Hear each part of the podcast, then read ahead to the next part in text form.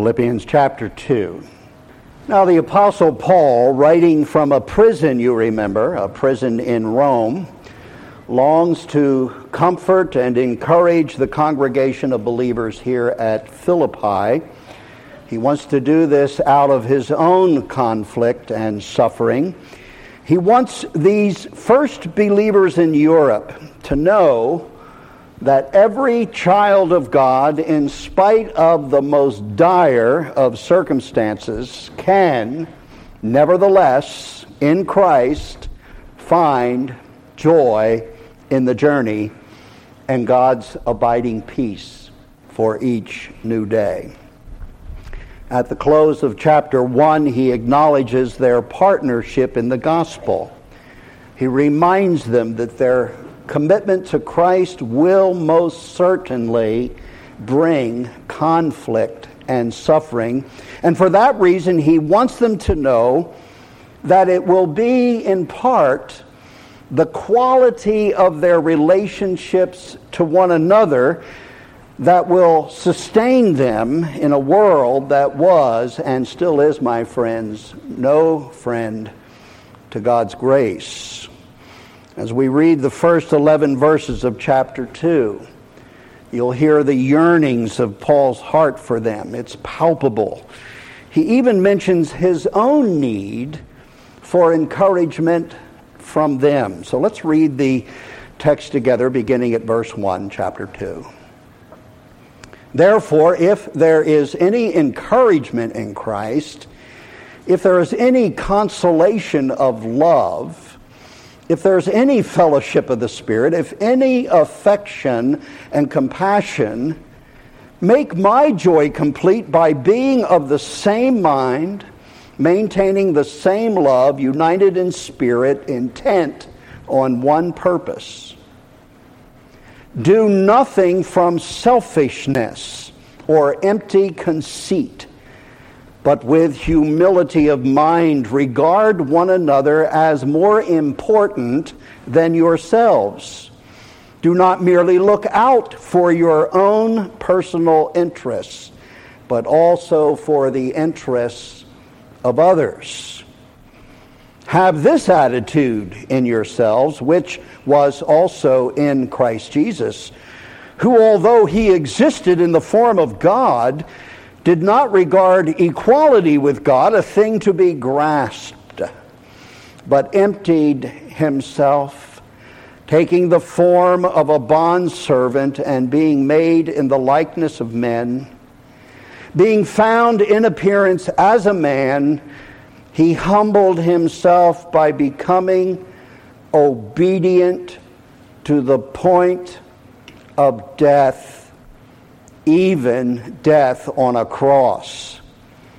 For this reason also, God highly exalted him and bestowed on him the name which is above every name, so that at the name of Jesus every knee will bow of those who are in heaven and on earth and under the earth, and that every tongue will confess that Jesus Christ is Lord to the glory of God the Father.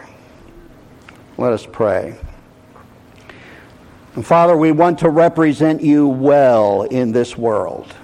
That is, in fact, your calling upon our lives to be Christ like in all of our ways, so that his ways may be seen in us, so that you will be honored. Thank you then for giving us such clear instructions in your word regarding the importance of our relationships, not only to you, but to one another as well. We ask for the help of your Holy Spirit in illuminating this text to our understanding, even as we seek your enabling power to put its principles to work. We ask for the greater glory of Christ, and in his name we pray. Amen. Now, here in chapter 2 and verse 1, the apostle employs a rather curious linguistic method of capturing their attention and ours to what should be absolutely obvious truth. Uh, in our contemporary vernacular, it's a little like someone living in Florida all summer and saying this to a neighbor Boy, is it hot and humid. To which the perspiring friend responds, You think? A polite way of not saying, duh, yeah, it's really hot. Now, this verse states what is already supposed to be obvious of every Christian community. He employs the if clauses in this way. He says, if there is any encouragement in Christ, and I can hear a contemporary saying, You think? Of course, there's encouragement in Christ. And then he says, uh, If there is any comfort or consolation, uh, if there is any of that to be found in another loving believer, the response is almost, duh, yeah, it's supposed to be there. You get the idea? But actually, in the context of conflict and suffering, and that is uh, the context, look at the immediate uh, preceding two verses there at the end of chapter 1. He says, For to you it has been granted for Christ's sake not only to believe in him, but also to suffer for his sake experiencing the same conflict which you saw in me and now hear to be in me. Therefore, is there any encouragement in Christ? You think? Well, then, do these things. The verse stating what should be obvious, becoming all the more important. Obvious truths are all the more important when the heat is on, when there's conflict, when there's a need that arises. What I find in the immediate verses here are what I'd like to call tall orders for lowly Christians. Tall orders for us lowly Christians. Paul is saying if ever there was a time for encouraging one another, comforting one another, leaning on one another, which is what he means by the fellowship of the Spirit, koinonia. If there ever was a time, he says, to express your affection and your compassion for one another, it is now. It is, in fact, whenever believers begin to get serious about the claims of Christ upon their lives in a world that is by nature hostile to the truth of God, this is the time to put these obvious things into effect toward one another. Now, my friends, that was the case in first century Philippi, and it is the case in our day, believe it or not. In fact, may I say that if any one of us is not experiencing, at least at some point, any kind of conflict with the world, if there is not a hint of any kind of objection you face, or even a turning away from you because of the truth, then I would have to say that should be cause for evaluating whether or not we as a people are really living for His honor, uh, or are we living uh, under the intimidation and fear of man. the Bible says it's the fear of God that brings real wisdom. But it also tells us that to fear man more than God is to bring us into a very cruel kind of bondage. In verse 2, Paul welcomes some of that needful encouragement coming from them while he waits for whatever his fate may be in prison. I pointed this out in earlier messages. Paul cannot know for certain that this particular imprisonment in Rome may end at the executioner's block. He hopes to be delivered. He hopes to see these very believers again, but he can't be certain of it. And so he needs encouragement in his tight situation. And what do you see in verse 2? Make my joy complete. What is it that will encourage the heart of the pastor, Paul? He says, by being of the same mind maintaining together your love, the same love for one another, to see you united in spirit and intent, he says, on one purpose. Whenever you see one purpose in Scripture, it always comes back to this matter of God in all things being honored and glorified. He wants that to be their experience. And he says, if I hear about that, even as I lay my head on the chopping block, I'll have reason to experience joy. The apostle, I think, in this verse, is describing the very infrastructure of what we call Christian unity in the church. Commentator William Barclay translates these first two verses of chapter 2 this way. It's a slightly different and expanded way of appreciating what's being said. Let me read his uh, rendering of this. If the fact that you are in Christ has any power to influence you, if love has any persuasive power to move you, if you really are sharing in the Holy Spirit, if you can feel compassion and pity, complete my joy. For my desire is that you should be, as a congregation, in full agreement, loving the same things, joined together in soul your minds set on one thing. I was thinking, what an exquisite mission statement for any true church of our Lord Jesus Christ. Amen? But these are tall orders indeed. So it's right to ask of the apostle, sounds good. How do we get there? How do we experience this kind of unity, which will only serve to keep us in the time of trouble? Well, verses 3 and 4, I want you to look there now. These verses begin a confrontation with the source of all disunity. If Christians will begin to acknowledge what it is about them individually, that tends toward division, that brings discouragement instead of encouragement, if we'll think about what robs us of comfort or stifles affection or replaces compassion with pointing fingers, we will discover, as he does, that it is the perennial weed of selfishness which is our sinful and continual bent toward what I would call in our day self absorption. or we would say in the vernacular, people all wrapped up in themselves, self absorption.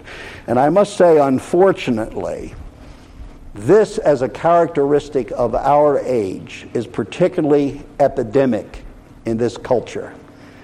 It's the all about me mentality. It doesn't take a congregation of 100 people for things to get messy. In fact, may I suggest that if you put just 10 professing Christians in a room where each one secretly thinks that they are the most important person in the room, you will most certainly have a chaos of competing interests and desires, but you will certainly not have unity. I grew up in the Baptist tradition, and uh, we Baptists used to have a saying. That is that you could put any two Baptists together in a room and you'll come out with at least three opinions. All of them quite different. So I want you to examine a little closer the words here in verse 3. Most of us know what basic selfishness looks like, but Paul actually defines the foolish nature of selfishness. He calls it empty conceit. The King James Version hits it on the head, translates it as one word vain glory. Taking glory for oneself. Did you know that that's the Bible's definition of selfishness? Taking glory And no wonder he calls it vain or empty conceit or vain glory. Paul's arguing that we ought to do battle with this perennial bent we have in our sinfulness of selfishness because it's a foolish thing. It's a stupid thing to live a selfish life, and he's going to take this apart for us. It is taking glory for oneself. And this is particularly alarming thing if it's discovered in a professing Christian, wouldn't you think? Why? Because the Bible clearly tells us that glory belongs to God alone. Uh, the Greek word here uh, that he employs, that the King James, I said, translates as vain glory, or my translation renders empty conceit, is a two part Greek word. The Greek word is kenodoxia. Keno means literally empty, vain. But it's this word doxia which hits at our hearts rather convictingly. Uh, it is the word for glory or giving praise. You know, in these days of political campaigning, uh, I have sometimes been heard to say that such and such a person, in my opinion, is, quote, an empty shirt. Uh, you know, they make a good presentation and they speak a lot of words, and some people are enamored. Sometimes I'm of the opinion that we're listening to just another empty shirt. The word keno here would imply that uh, there's, a, there's a whited sepulchre there, but there's not much inside but dead man's bones and self interest. That's the word keno. But this doxia, you know the word. If you've been around church uh, uh, any time in your life or any length of time, you know we sometimes sing the doxology, the doxa. The doxology, what are those words? Well, it's praise God from whom all blessings flow. Praise Him, Father, Son, Holy Spirit, right? Praise to God. Kenodoxia is an empty praise because it is rendered to oneself. That's the definition, the Bible's way of describing, frankly, the great sin of being selfish. So the apostle here is saying that the antidote, which we ought to be interested in, since we all suffer from day to day and from time to time, sometimes we have real bouts of selfishness. He gives us an antidote to this problem uh, that we have with selfishness or self centeredness.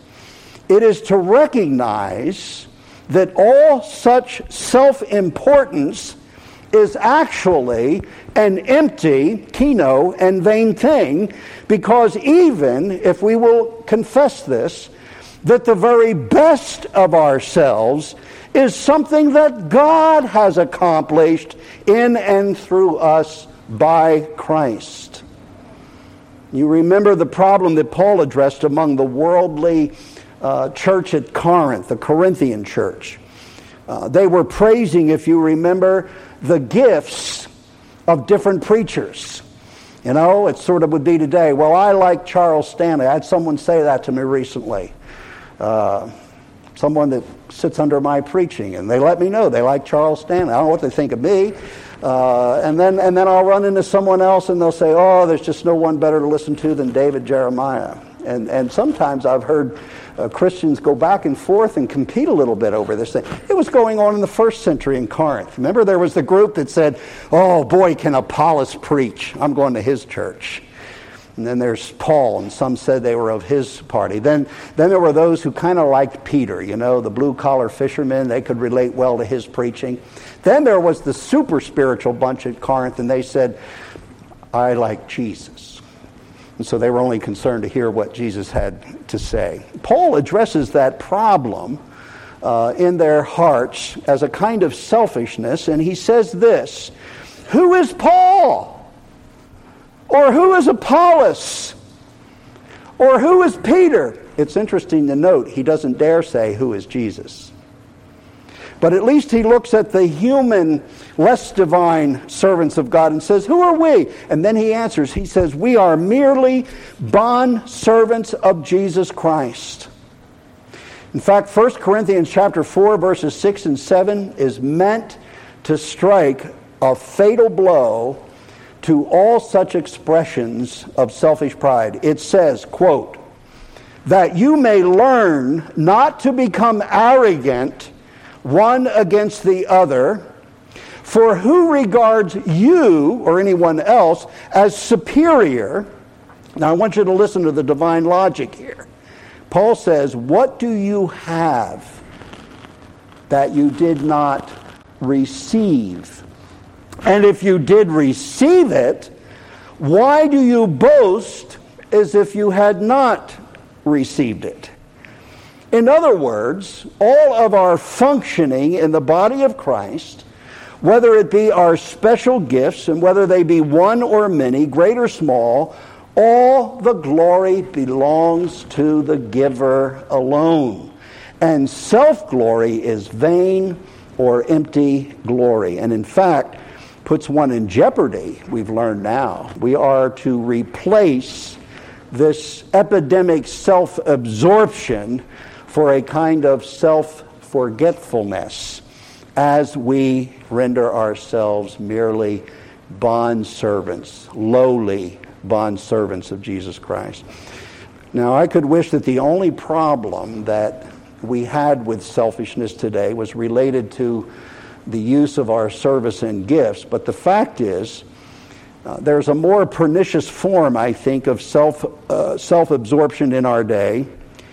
And it's when people, over time, sort of develop the attitude that everything in their realm of experience should somehow converge to serve their interests and needs. They wake up in the morning and everything that confronts them and everything that happens is evaluated only in the light of how it makes me, for the most part, feel. Self interest, self absorption. This kind of self importance is a poison to your Christian life. And too much of it in the body of Christ cripples its effectiveness as a church of Jesus Christ before a watching world. So these are serious issues that Paul is dealing with. Could Paul say it any more clearly than the words found in the second part here of verse 3? I want you to look there, and all of verse 4, in fact. It speaks for itself, even if it is the rarest jewels in our day. look what he says. Look how tall the order. With humility of mind, regard one another. Are you ready? Regard one another as more important than yourselves. Do not merely look out for your own personal interests, but also for the interests of others. Is this descriptive of your day to day experience. This is the goal. You know, in our day, too often we encounter the self absorbed, even in the church of Jesus Christ. You can discover it. Uh, when they aren't getting what they feel they need, it becomes clear. We, we sometimes say of such overt cases that so and so apparently has issues. Have you ever heard that? so and so apparently has issues. Paul seems to be saying this well, we all have our issues. Deal with it and begin to serve the issues or the interests of others. And you will find, he is saying, a far better, Christ honoring way to experience the personal satisfaction you're really looking for, and the only way to promote the kind of unity necessary when the heat is on. If you want to be appreciated by others, in other words, and we all want to be appreciated by others, but there's a qualification here. If you live with a need to be noticed and recognized and appreciated by others, guess what works? The only thing that works is to serve others. Do something to be appreciated for. And that's the part that we sometimes fail to get around to. As always, the Bible never asks more of us than Christ himself endured for our sakes. If your goal and mine, and it was for Paul, to be more like Christ, then every remnant of this pernicious selfishness must be evicted from the heart and mind. The very epitome and the apex example of unselfishness he gives us is the crucified Creator and the Savior of sinners, such as ourselves. I'm going to read slowly again. You listen attentively and reverently as though you're standing upon, for a moment, the blood stained soil of Golgotha. Listen to these words. Have this attitude in verse 5 in yourselves, which was also in Christ Jesus, who, although he existed in the form of God, did not regard equality with God a thing to be grasped, but emptied himself taking the form of a bondservant and being made in the likeness of men. What service did he render? Being found in appearance as a man, he humbled himself by becoming obedient to the point of death. And not just any kind of death. Paul says, even death on a cross. You know, on a number of occasions during my sojourn in that great country, Germany, and walking through the many awesome cathedrals, I have to tell you, there were times when I literally stood in awe, not just of the architecture, but in particular of the many graphic depictions of Christ on the cross. Now, we Protestants have our reasons for employing an empty cross and not the many crucifixes. But I must tell you, perhaps we lose a little something if we soon to forget, too soon forget what it was for Christ to bear the shame of literal nudity, nakedness, hurling abuse, the stripes that he bore, the beard that was plucked, the crown of thorns pressed into his brow, all of that even before being lifted up on a stake to be gawked at by the multitudes. Yet we read that he, our Lord and Savior, voluntarily laid aside the exercise of his divine right of retribution against his enemies. As we've sometimes sung, he could have called 10,000 angels at that moment to destroy the world and set him free. But as that hymn says, but no, he died alone for you and for me. He emptied himself. He becomes to us the example par excellence of what Paul is saying is necessary if you and I are going to come together and be on the same page and have the same love and have the same goal and to endure the many conflicts that will come to faithful followers of Christ. Getting it together by dealing with this issue of selfishness and self absorption. Christ, the ultimate example. This is hard work for us selfish people by nature. Paul gives us further encouragement, and I'll close with this. Lest we draw back, thinking that such a living sacrifice, as our singers said today, a living sacrifice, if we think that to be too hard a thing, the apostle once again can do no better than set forth the example of Christ before the face of God, understand that no sacrifice in His name, no act of unselfishness ever goes unrewarded. Look at verses 9 through 11. For this reason, because Jesus was not selfish, because Jesus emptied himself. For this reason also, God highly exalted him and bestowed on him the name which is above every name, so that at the name of Jesus every knee will bow of those who are in heaven and on earth and under the earth, and that every tongue will confess that Jesus Christ is Lord to the glory of God the Father. Nobody expressed more unselfishness and humility to the nth degree than Jesus Christ, but God never lifted up anyone any higher than Jesus Christ as a result of that self emptying, that self forgetfulness. Paul means to encourage us with this. We too, in the footsteps of Christ, are lifted up to Him and with Him when we share in His likeness. We also get to rejoice in His exaltation, which becomes our own elevation.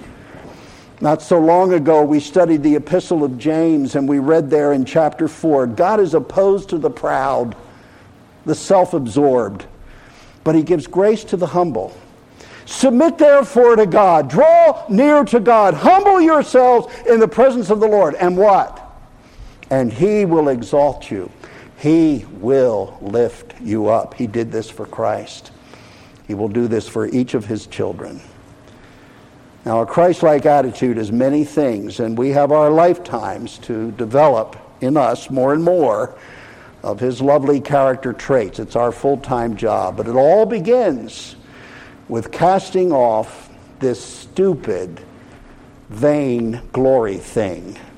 Selfishness is a great sin for God's people, empty conceit, self centered living. And it all begins Paul says, with fresh visions of a Savior stripped, beaten, crucified, and risen because he was looking out for our interests, our desperate need to be saved from ourselves.